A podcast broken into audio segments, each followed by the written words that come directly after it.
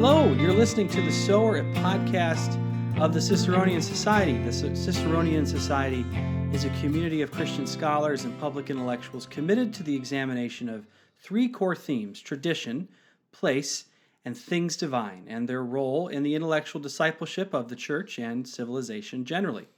To learn more about us, our events, the podcast, our journal, Pietas, to sign up for our newsletter and make your tax deductible gift, please go to ciceroniansociety.org. That's C I C E R O N I A N S O C I E T Y.org. I'm Josh Bowman, the Vice President of the Ciceronian Society, and before introducing our guest, please join me in a moment of prayer. In the name of the Father, the Son, and the Holy Spirit, we pray, O Lord, that you would bless our conversation and that all we say and do would bring glory and honor to you. Amen. We're recording on Monday, June 19th, and I'm thrilled to be joined by my friend Mark David Hall. Mark, uh, starting in the fall, it will be a professor at the Regent, at Regent University's Robertson School of Government in Virginia, and he is also associated faculty with George Fox University, the Center for the Study of Law and Religion at Emory University, and a senior fellow at Baylor University's Institute for Studies of Religion.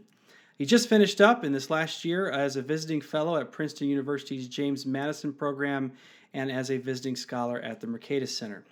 Mark earned a PhD in government from the University of Virginia, and he's written, edited, or co edited a dozen books, including Did America Have a Christian Founding, published by Nelson Books in 2019, Great Christian Jurists in American History by Cambridge in 2019, Faith and the Founders of the American Republic by Oxford in 2014, Roger Sherman and the Creation of the American Republic, also by Oxford in 2012, and The Forgotten Founders on Religion and Public Life with Notre Dame in 2009. I'm really looking forward to this conversation. I love this new book we got out, which uh, the book, by the way, the title of that is Proclaim Liberty Throughout All the Land, which looks at how Christianity advanced freedom and equality for all Americans.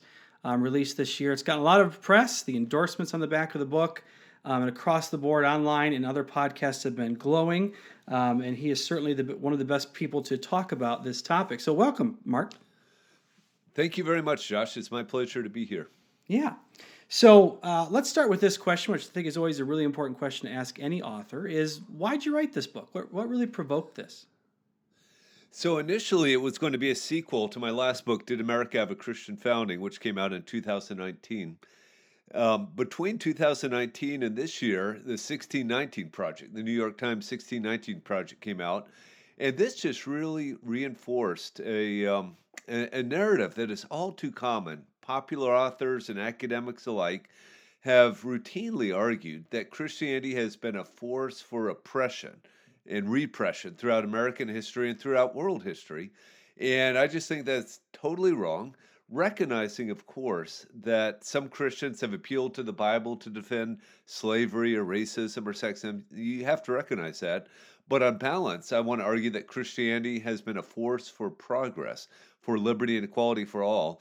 And so I sort of retooled my um, sequel to make that a strong argument. From the Puritans to the present day, I argue that Christianity has been a force for good in American history. And I could argue for world history, but in this book, it was just American history. Yeah, the, the world history argument, um, as soon as you said that, I was thinking of. Um, is it Rodney Stark? That That's right. Of? Yeah. The, the the what's that name of that book that where he goes through and argues about all the different ways they've contributed to liberty. Um, and there's there's some great stuff on there about the history of liberty in in Christianity.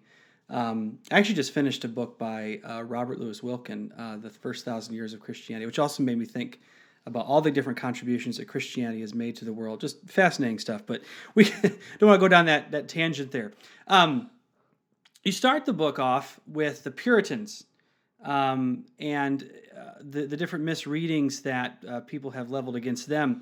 Why, why, is it important to start there? Why, why did you start there? And what, uh, what, what do they bring to the table for your argument? I'll, I'll answer that question in just a second. Let me also point out Tom Holland's book, Dominion. Oh, yeah.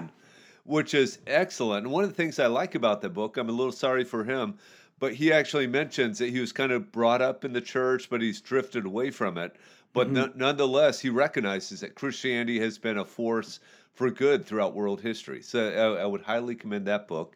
With respect to the Pilgrims and the Puritans who followed them, I think way to to the extent to which Americans don't know anything about them, Right. it, it comes from Nathaniel Hawthorne's The Scarlet Letter or Arthur Miller's The Crucible, and they have this view that the Puritans are just intolerant theocrats who are oppressing everyone and they're terribly worried that someone's having fun somewhere. And so, what I attempt to do is to rehabilitate them. And I'm not the only one who's done this. David D. Hall of Harvard Divinity School, Michael Winship of, of Georgia has done this as well. But I point out that really the Puritans, the Pilgrims, and the Puritans who followed them um, created the most Republican, small r Republican institutions the world has ever seen. Um, they believed in religious toleration, they believed in fun. Um, they're they're really good people, and, and, and we shouldn't dismiss them as is so often the case. Yeah. But what about the whole war on Christmas? I was just thinking about that.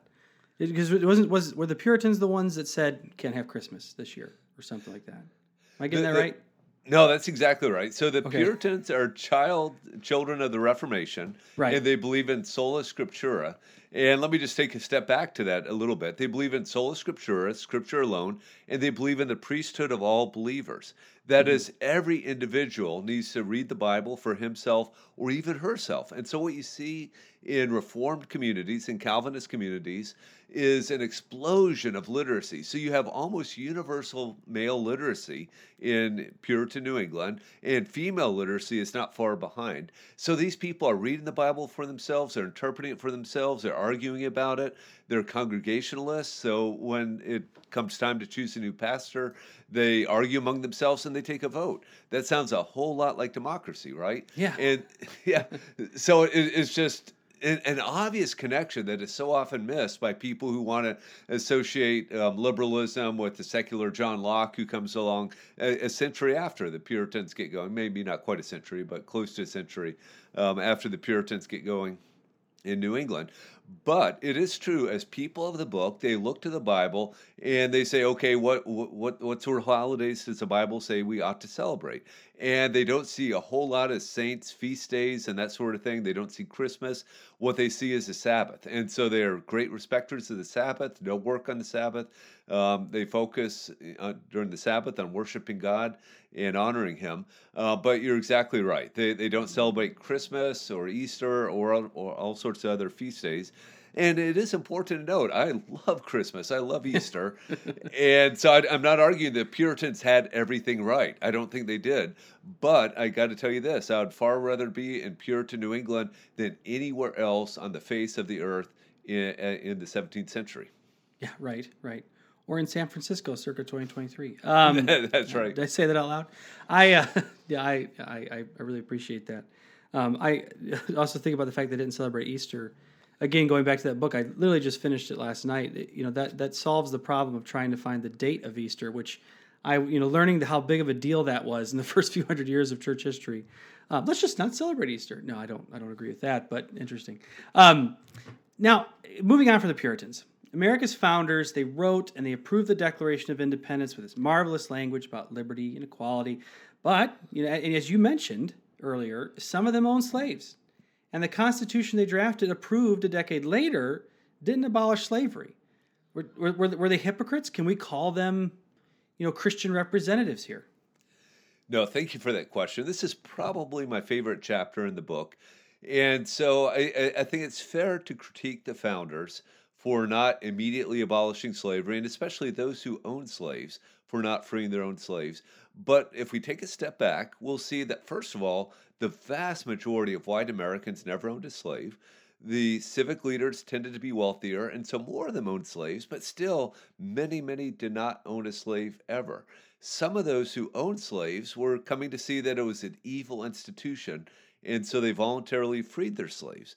John Dickinson, at one point the largest slave owner in Delaware, freed all of his slaves.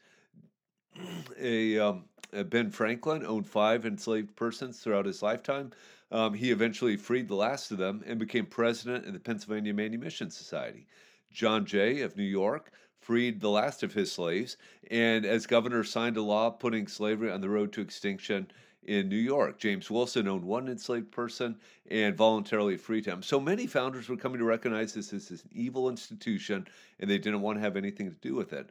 Some founders, it's true, owned slaves and they did not free them. And yet, even these founders were very, very critical of slavery. I go to some length to show that Thomas Jefferson, even though he owned slaves and didn't free them, took significant steps to put slavery on the road to extinction in America.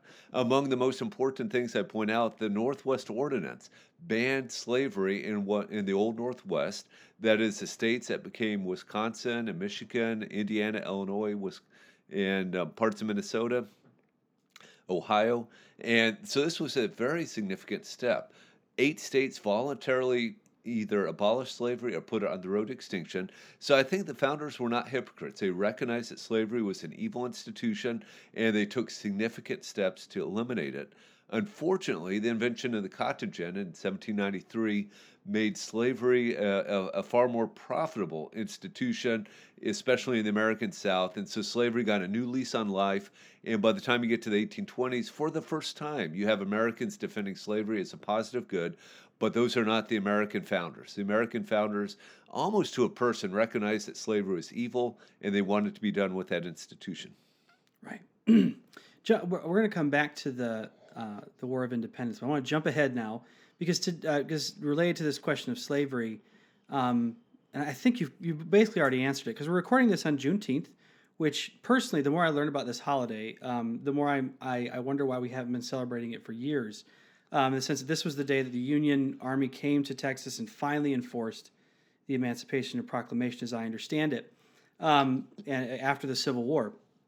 Um, so, I, in, in a way, because your argument is, is so much that Christianity is not the enemy of freedom. It's not a bunch of hypocrites, neither at the founding nor later, right? Because it's not only our, you know, because there were Christians starting in the 1820s, 1830s who not only owned slaves, um, and into the Civil War who defended slavery. Um, you know, is is there? How do I say this? Even if the founders uh, could be cleared, uh, as in your reading and, and, as you stated, as I, I think you've done, um, by the Civil War, is that is, and after the Civil War, can can you still make that case about American Christianity and that American Christian tra- tradition? Unfortunately, I think we have to recognize that throughout American history, Christians have appealed to the Bible and Christian theology to defend evil institutions, slavery, racism, sexism, poverty, the whole nine yards. And so I don't think we can hide from that. What I attempt to argue, though, is that on balance, Christianity has been a force for good. So, in the American founding, eh, for primarily Christian reasons, founders were coming to understand that slavery is evil. They took significant steps to end it. Unfortunately, the cotton gin gave slavery a new lease on life. But what we see in the 19th century is many, many Christians motivated by their faith to oppose slavery. And I'm talking here about the abolitionist, of course. Um, one of my favorite abolitionists is Sojourner Truth. The title of my book is Proclaim Liberty Throughout All the Land. Sojourner Truth, that phrase, of course, is from Leviticus. It's inscribed on the Liberty Bell. But for our purposes, Sojourner Truth used to go to meetings and she would str- hang up a banner with these words on it proclaim liberty throughout all the land and she would preach the gospel of jesus christ. She would call people to repent of their sins. And so primarily she was an evangelist. But once she had shared the gospel message she would condemn the sins of god's people that is slavery. And so she was out there opposing slavery because of her christian convictions and of course, you might say, well, she's an African American. She has an interest in doing so. And fair enough. But plenty of white Americans who had no self interest in opposing slavery did so as well. And they sacrificed a great deal of time and effort and money opposing this evil, horrible institution. And so I think when we think about Americans' complicity with slavery, we have to recognize that indeed some were complicit with this evil institution, but many were opposing it. And thank goodness that eventually slavery was ended. Now, I don't think it had to be ended through a bloody civil war. I think it's a case that only in three countries was slavery ended through a bloody civil war. In many countries, it was ended peacefully. Even in America. It was ended in many states peacefully. And so, as Christians, we have an obligation to be involved in the public square, fighting for equality and justice and liberty for all. And sometimes we'll succeed. Unfortunately, in the American case, I'm very glad that slavery was ended, of course, uh, but I wish it didn't have to be through a bloody civil war. Of course, we can agree on that entirely. Um, I, I, this is so. It's just refreshing to hear this. Is this is you know one of the things, one of the reasons I recommend, many reasons I recommend this book is because it's it's honest. You know, I mean that's that, that's such a key part of being a scholar is be honest about the scars, but also don't don't only you know if, if you looked at an individual and only saw their scars and only saw what was wrong with them, do you really know them? Um, at the same time, if all you ever saw was their perfections, right, uh, or their their their good qualities that's probably a better outlook. But um, you know, I, I just can't imagine only focusing on that. There's a lot of balance here. There's a lot of honesty and sincerity and just great uh, uh, source material that you're drawing from. And given all the work you've done before, um, you know, you're overqualified to do this. I, I also was thinking too about um, you know our, our president at Ciceronian Society, James Patterson. Some of his early work, um, I was reminded, was um, on uh, the the alternative tradition in the South, I mean, one of the things that a lot of scholars overlook, and I think there's a lot of room for more research here, is there's an entire tradition of clergy and Christians in the South in the 19th century attacking slavery um, and and not defending it and, and going after uh, white and black Americans going after these different arguments, um, but they're they're often drowned out by the the pro-slavery voices. But Christians were not all certainly not all of one mind on this at all. Um, now let's go back to let's go back uh, about a, a, few generations um, to the American founding. Now you argued that American uh, founders were um, influenced by Christianity. In your previous book, uh, Did America Have a Christian Founding? But uh, as as a lot of Protestants, especially Calvinists, like to point out, um, Romans 13 seems to prohibit rebellion. So, was the war for American independence a biblical war? Was it a just war? Oh, thank you for that question. That is one of my favorite chapters, the second favorite chapter, perhaps, of the book. So, of course, primarily Christians are going to be interested in the question was the war for American independence a biblical war? Of the Christians who have addressed this question, most say no, it was not. That Romans 13 requires a, a subjection to the civic authority, and so therefore rebellion is not justified. One of the things I argue, and I'm not the only one who argues this, Eric Patterson of the Religious Freedom Institute argues it as well, is that in fact Christians, Protestants specifically, um, from the time of John Calvin, had begun to develop a theory of how to interpret Romans 13 that in effect said this Romans 13 is discussing a just government, not an unjust government or not a tyranny. And you can get to this if you go down to Romans 13, about verses 4 and 5, where it says, Governments punish those who do evil and reward those who do good. Well, what if you have an entity claiming to be a government that routinely punishes those who do good and rewards those who do evil? That's not the sort of government Romans 13 is talking about, and therefore it's appropriate for Christians to resist this tyrannical authority. This is perhaps most obvious in the case of, say, an Adolf Hitler, right? Nazi Germany. So Bonhoeffer was absolutely correct to try to resist this tyranny. In the American context, one of the things I point out is Americans are very Protestant people. About 98% of Americans of European descent are Protestant, 50 to 75% are Calvinist. And the Calvinists, from the time of John Calvin, had developed this very robust resistance theory. John Calvin is probably the most conservative of the Calvinists. He's crystal clear, it seems to me, in the Institutes in saying that inferior magistrates may resist a superior magistrate who becomes a tyrant. Now, you could easily argue, it seems to me, that the state legislatures and the Continental Congress are the sort of inferior magistrates he has in mind, and these entities rose up against perceived acts of Parliament and the King that all led in the direction of tyranny from 1764 until 1775. You see a series of acts coming out of Parliament where Parliament violates the British Constitution. They, in effect, eh, begin a war with America by sending troops to Lexington and Concord in 1775. And so Americans, in their minds, were completely justified as as a matter of, of, of biblical theology, Romans 13, in resisting this this under, their understanding of tyranny um, coming from Parliament and the King. So I think it's absolutely a biblical war. I think it's there's biblical warrant for it in terms of the just war tradition, I think you can easily argue as well that Americans did not simply pick up muskets in 1764 when Parliament began to act in an unconstitutional fashion. They petitioned, they boycotted, they protested, and they did so for over a decade before shots were exchanged. And so I think it's it's a biblical war as well. I, I, I go into a variety of the criteria of the just war tradition in the chapter, but suffice it to say, I think it was absolutely a biblical and a just war. Now, going back and reading, you know, these these Christian themes in the founding, one of the things you're going to get with, and this will likely come from people who look at the cover of the book and never open the rest of it. Um, but given contemporary rhetoric, especially on social media, I know you've already faced this, right? You're bound to get labeled Mark's a Christian nationalist, whatever that means. Now, I don't want to unpack the entire meaning of that word here. we, got, I, I have other things to do today, but um, I mean, you you've been dealing with this for years. You've been addressing it for years. Why is this?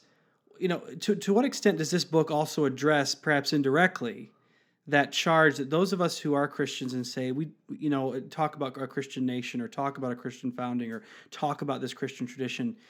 I mean is this is this Christian nationalism? Is this is that is that what you're going for here?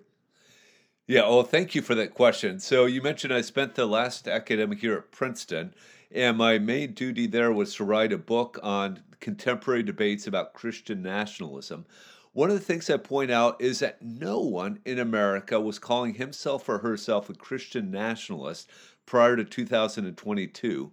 This was simply and solely a label of critics beginning in 2006.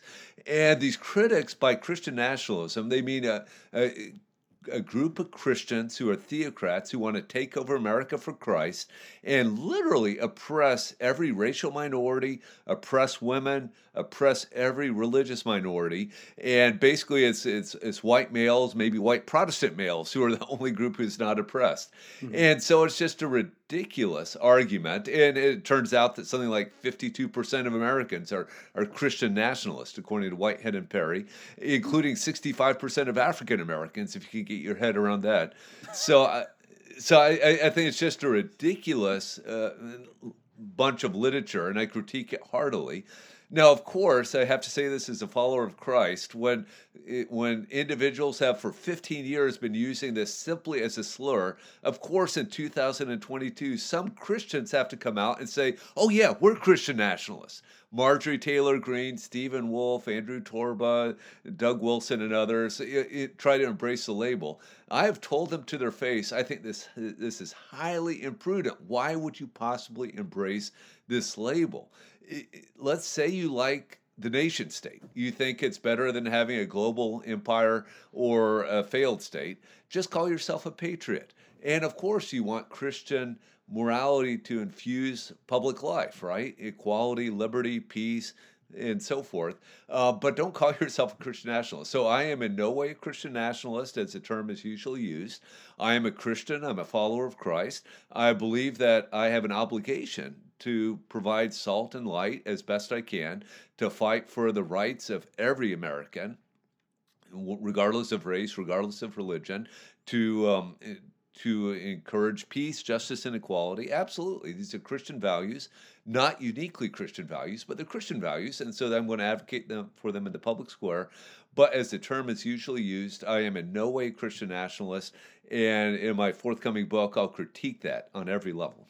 That's fantastic. And one of the things I think is so important about your book and, and related literature is how, look, the spread of Christianity uh, is not bad for everyone. It's it, even if you're not a Christian, you will benefit from more Christians around. Um, I remember I, I, have a friend who is a uh, a very committed atheist who I, we we love to go back and forth, have great conversations, and he said it bo- he said it bothers me that the, the religiously unaffiliated, the nones as they're called, are increasing. He says, because when I look at history, he says, my people, meaning uh, atheists or those who don't take uh, God seriously, seem to do a lot more damage than your people.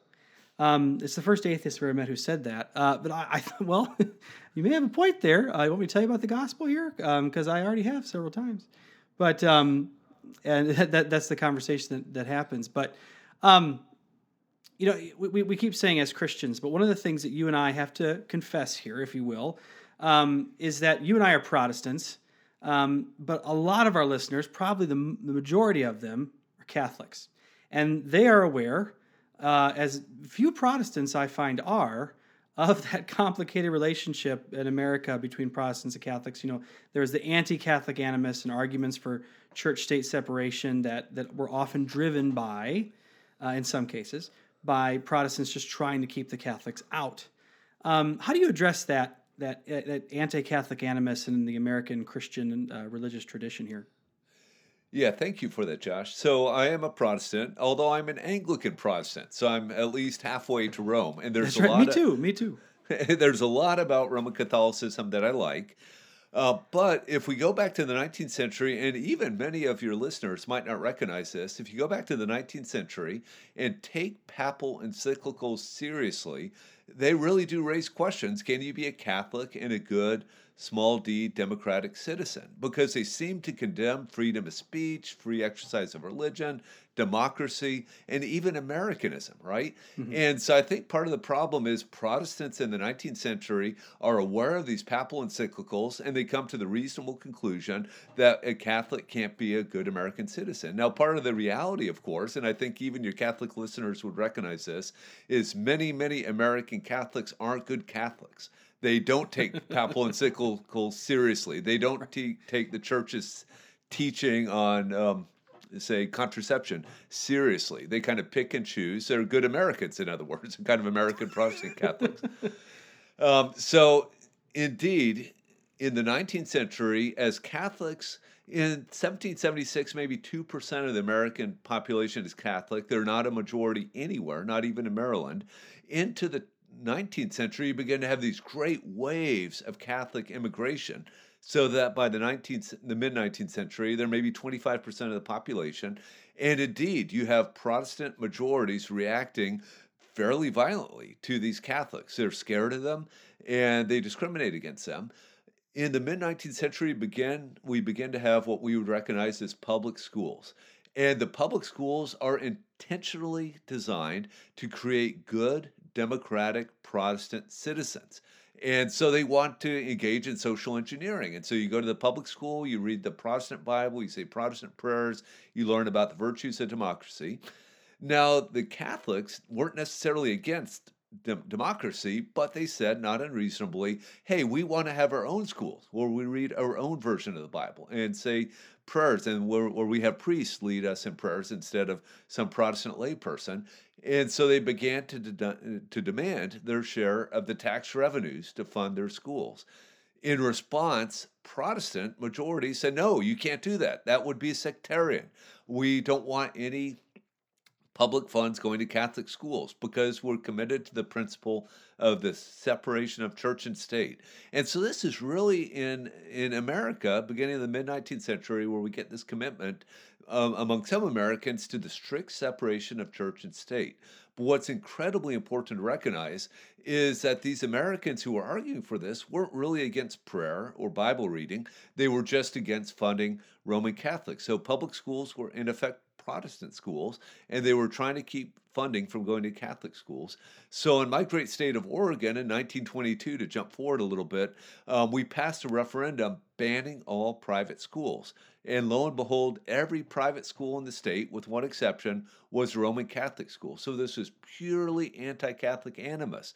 1948, Protestants and other Americans United for Separation of Church and State were founded was founded. So again, I, I, I, try to detail this. I'm borrowing heavily from Philip Hamburger's wonderful books, The um, Separation of Church and State, where I, I think he makes a case, and I make the distilled case that really in America, this idea that church and state must be separated is simply and solely driven by anti-Catholic animus. Now, this changes in the 1960s when the U.S. Supreme Court comes out and surprises everyone by declaring teacher led prayer in public schools to be unconstitutional, to declare Bible reading in, in public schools to be unconstitutional. And now all of a sudden, Protestants wake up and say, wait, this is not what we signed up for. And you begin to have Protestants and Catholics working together against this, this separationist movement. Uh, but that really is a story for the 70s and 80s. Um, as you point out, throughout the mid 19th century to the mid 20th century, this idea that church and state must be separated is purely and simply driven by anti-Catholic animus. Yeah, it's it, it's striking to me. I, I, have no obviously I wasn't born then, but when, when I think about the Ciceronian Society and, and how much it is a ecumenical in the sense of we're uh, it lots of Orthodox, Catholic, and Protestant you know, presence at these conferences and the different things we do. That, that is so encouraging to me. Part of me thinks it's because the way the state reacted uh, and the courts reacted in the 60s, 70s, and beyond. Um, you know, nothing unites like a common enemy, I guess. Uh, but it's it's been so encouraging to see that that just doesn't it doesn't even occur to me unless I'm looking at it historically, in, in a sense that the the the the alliances and the partnerships uh, in this in a fight for liberty and in a, in a, fight to be better Christians and to be a better country. Uh, Protestants and Catholics are deeply united in that. Um, yeah, go ahead. Yeah, well, let me um, let me let me just second that, and let me take a big step back to the American founding. I think sure. America's founders were committed to this idea of religious equality. So, Article Six of the Constitution bans religious tests for federal office. Mm-hmm. And in the ratification debates, anti federalists pointed out that, well, this means a Muslim or a Jew or even atheist could hold federal office. And generally, the Federalists had to say, yes, that's right. Now, they thought this would never happen, and that's not unreasonable for them to think that in the, in the late 18th century, but the principle was there. And I quote several times in Did America Have a Christian Founding in my Proclaim Liberty book, George Washington's wonderful letter to the Hebrew congregation in Newport, Rhode Island. There's only about 2,500 Jews in in North America at the time. But Washington makes it crystal clear that Jews, just like Protestants, just like Catholics, have the ability, the freedom, the natural right to worship God according to dictates of conscience. And I think we can add to act upon that religious conviction wherever possible. And so, fortunately, I think after the 1980s, really all Christians have come together and have genu- genu- generally been advocates for religious liberty for all. And so you and I, as Protestants, can celebrate the creation of a Catholic charter school in Oklahoma and look forward to the creation of Anglican charter schools and right. Baptist charter schools and even an Islamic charter school. And I don't say this out of any sort of muddled postmodernism. I will try to convert every Muslim I run across to Christianity. But if they don't voluntarily convert, they certainly have the right to worship God according to the dictates of conscience and to have access to the same resources that everyone else has. And so I think, yeah, fortunately, since the 1980s, um, people of faith have been able to come together to argue for this principled pluralism. Now, speaking of the 1980s, something something really really special happened then. I was born. Um, yeah. you know that. Uh, Thank goodness. Uh, that's right. You're you're welcome, world. Um, but I can remember even as a kid in the early 90s that there was there was a bipartisan affection for religious liberty. Um, it did not feel like something that was threatened. It didn't come up at church. Uh, it didn't come in casual conversation. And that that spirit that I can remember in my childhood, the innocence of the 1990s, or as I perceived it, um, it's clearly shifted. We, we see it not only in our politics and our media, but uh, but I also, when I was a professor, I saw it in my students' papers. Um, even in, at ostensibly Christian schools, students would openly advocate now for either censoring religion's public presence or at least forcing it to compromise on traditional beliefs regarding things like sexuality and gender, among other things. Um, and I, I, remember seeing you know, arguments or uh, how do I say this? They, they opposition in the media to radical religious freedom arguments. I think is a phrase I saw, um, and in a sense that there's something now instead of this bread uh, that that that religious liberty, rather than being as American as apple pie, all of a sudden it's something dangerous or something suspe- or suspect. Why do you think this happened? Oh, that's a great question. Let me um, Let me begin by going back to 1963. Uh, William Brennan, the progressive Supreme Court justice, comes up with a wonderful test for supporting protecting religious liberty in Sherbert versus Verner. And basically, it says that if in America, you almost never have the state explicitly banning a religious activity. Instead, what happens is the state passes a law that is neutral and generally applicable that keeps some people from acting on their religious convictions or tries to force them to act against them.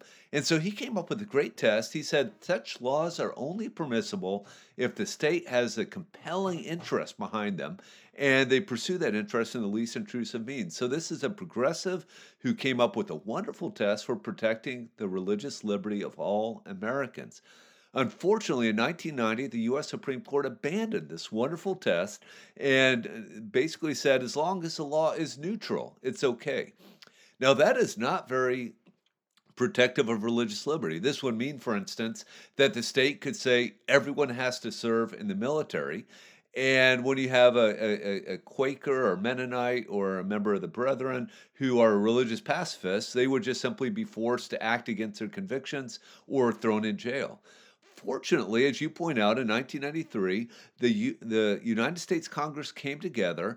In 97 to 3 in the Senate, unanimously in the House, they passed the Religious Freedom, Religious Freedom Restoration Act to restore this old test from Sherbert versus Verner the law was signed into it, the bill was signed into law by President Bill Clinton, and so this reinforces your childhood memories. Everyone in the 1990s could come together to protect religious liberty. In the 21st century, what we've seen is progressives have pretty much turned their back on religious liberty, especially when it comes to LGBTQ issues or life and de- death issues. So if you have a baker, let's just call him Jack Phillips, who refuses to create a, a custom cake to celebrate a same sex wedding, um, this cannot be allowed to stand, and we're going to prosecute him with the full force of the state. If you have a doctor who has a religious conviction against participating in an abortion, we're going to make him choose between his profession and, and, and violating his conscience. And so the left has pretty well completely abandoned religious liberty in these cases. Now, to be fair, I think the, the, the left is probably still protective of, say, the Native American who wants to use peyote in a religious ceremony. But when it comes to these life and death issues or LGBTQ issues, uh, there, there's no toleration whatsoever. Why did this come about? I think in part, maybe people on the left have embraced um, this sort of wokeness as a new religion, and they think it just trumps all other convictions. As well, you pointed earlier to the rise of the nones. You're having more and more Americans who are saying, I don't have any religion. And if you don't have any religion, perhaps you don't have the same sort of respect for religious liberty as a religious person.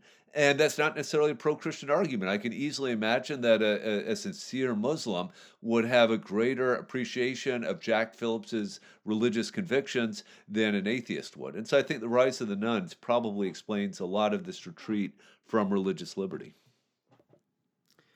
Okay, good. Thank you. Um, I was on mute there for a second. My dog is barking um, clearly at the at the uh, th- those d- disagreeing with religious liberty. I was curious while while you were answering that. I thought to myself, you know, it was ninety-seven to three. Who were the three that voted against this in uh, in 1993? It was Senator Byrd of West Virginia, Senator Helms of North Carolina, and Senator Mathews of Tennessee.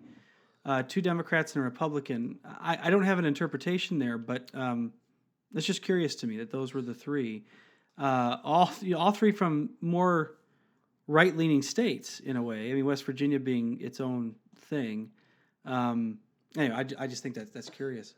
Uh, I want to finish with this um, because it's it's of concern to everybody who's listening. You know, we're we're in an interesting moment right now, uh, regardless of the election next year in 2024. Um, do you think religious liberty do you think the, the future of religious liberty in the united states based on what you've read and studied and looked at and followed do you think it's promising? Uh, do you think it's going to expand or do you think there's a risk of it contracting? Like where I, I know we can't you know we can't tell the future here um, but you know where where, where are you at uh, in terms of thinking about the future of religious liberty in america today I am very worried by what I see on the the American left, the progressive side of the aisle. I think there's much less of a respect for religious liberty, and so I think when we look at the sort of um, judicial appointments made by Joe Biden or Kamala Harris, perhaps in the future, yeah, I, I get a little worried. Fortunately, we have a very solid U.S. Supreme Court right now that is very protective of religious liberty. Uh, but it's one of my top issues. I, I, think we have to be profoundly concerned by it, and I would encourage all of our uh, all of your listeners to ask these questions of candidates. Do you support religious liberty? And to push them. Everyone's going to say yes in the abstract, but ask them specifically Do you support the ability of a Jack Phillips not to participate in the same sex wedding ceremony? Do you support the ability of a nurse to be able to decline to participate in an abortion if she has a religious conviction against doing so? And I, I, I would take these issues very, very seriously. So in 2016, I, I, actually publicly came out against Donald Trump because I did not trust him and I thought he was a, a, a boorish buffoon. Um, I have to say, though, his judicial appointments were excellent, and they have been very protective of religious liberty and generally good on other issues, certainly on the pro life issue. And so I, I, I, held my nose and voted for him in 2020. And in 2024, this is going to be a central issue that, I, that I'm thinking about as I cast my presidential vote. What sort of justices is the next president likely to appoint? What sort of policies is he likely to support as a matter of either signing legislation or administrative law? And I think religious liberty should be among the top issues we think about. I think that's interesting. I I wasn't I wasn't planning on asking this, but I perhaps I'll I'll, I'll push you on something here at the end. You know, because I, I this vote for the president who's going to appoint the justices that you want uh, on the one hand. At the same time, um, it you know the the results of an election are going to do nothing to impact that that growth of the nones, the religiously unaffiliated. Um, you know, is is there a sense in which you know the, the the political response to this is less important than our duty to spread the gospel. I mean, I think you're going to probably say yes here, but um, in a sense that eh, part of me is a little uh, concerned. Um, not even if someone, you know, uh, you know, Trump didn't know these justices. Someone gave him the list, and he he listened sure. to it. But um, but he, you know, he did pick some great people.